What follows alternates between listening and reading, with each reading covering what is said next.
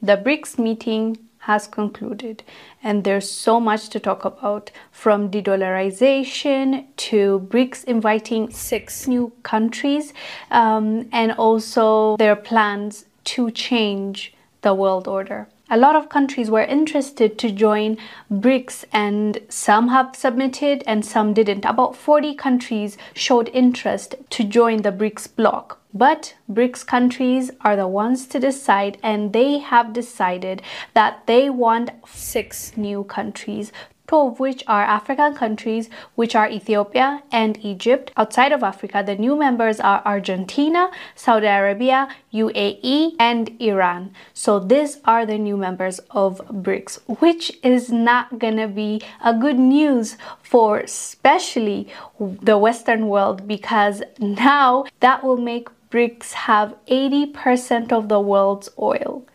and that is huge because oil is going to help a country with transportation goods energy. It's going to impact a lot of countries economies. And now that saudi arabia iran uae joining just makes a whole lot of difference. And it is going to also impact the us dollar because now they are planning on trading with their own local currencies. And the brazilian leader was actually very passionate about this and he said, Why in the world are we trading with the US dollar and our currencies are suffering. Like it just doesn't make sense. So what they will do is use their new bank BRICS bank to in order to trade and also use their own local currencies which you know it has been affecting so many developing countries attaching themselves to the US dollar and trading with the US dollar which helped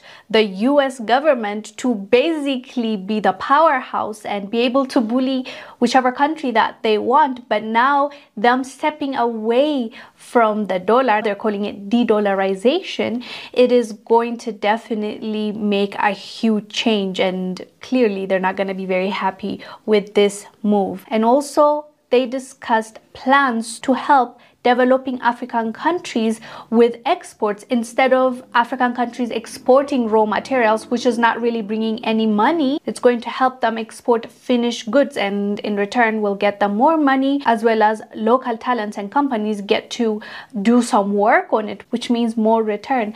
And they will also try to avoid the IMF and World Bank and use their own BRICS bank in order to do their you know transactions and trading and that also is going to impact the dollar. In a nutshell they mean business and if all the plans that they have come up with is accomplished they are definitely changing and shifting the scale from powerful nations